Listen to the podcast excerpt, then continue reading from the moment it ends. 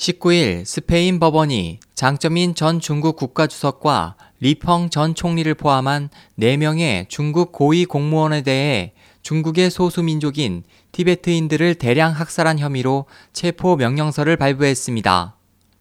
AP통신은 스페인 법원이 자국 내 티베트 인권 전체가 장 전 주석과 4명의 중국 고위 공무원들이 티베트인들에게 가한 잔혹한 대량 학살 만행을 재판해야 한다는 주장을 받아들여 이같이 결정했다고 전했습니다. 보도에 따르면 스페인 법원은 지난달에도 후진타오 전 중국 국가주석을 같은 혐의로 기소한 바 있습니다. 스페인 법원의 이번 결정에 대해 중국은 이것은 명백한 내정 간섭이라고 비난하면서 티베트 인권단체의 주장은 전혀 근거 없는 날조라고 반박했습니다. 스페인이 자국과 무관한 이 같은 문제에 개입할 수 있는 것은 한 나라의 법원이 다른 나라에서 벌어진 반인륜적 범죄를 재판할 수 있는 권리인 보편적 재판 관할권 원칙을 택하고 있기 때문입니다.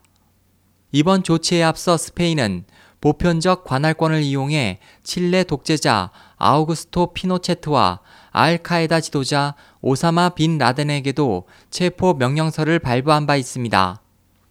중국에서는 현재까지도 언론과 종교의 자유가 철저히 억압당하고 있습니다. 이번에 기소된 장 전 주석은 육사 천안문 사태 당시에도 민주화를 갈망하는 수많은 대학생들을 주동적으로 유혈 진압했고 1999년부터는 파룬궁 수련자들에 대한 잔혹한 탄압을 시작해 현재 미국, 독일, 벨기에, 캐나다, 한국 등 여러 국가에서 파룬궁 수련생 집단 학살죄와 반인류죄로 기소된 상태입니다.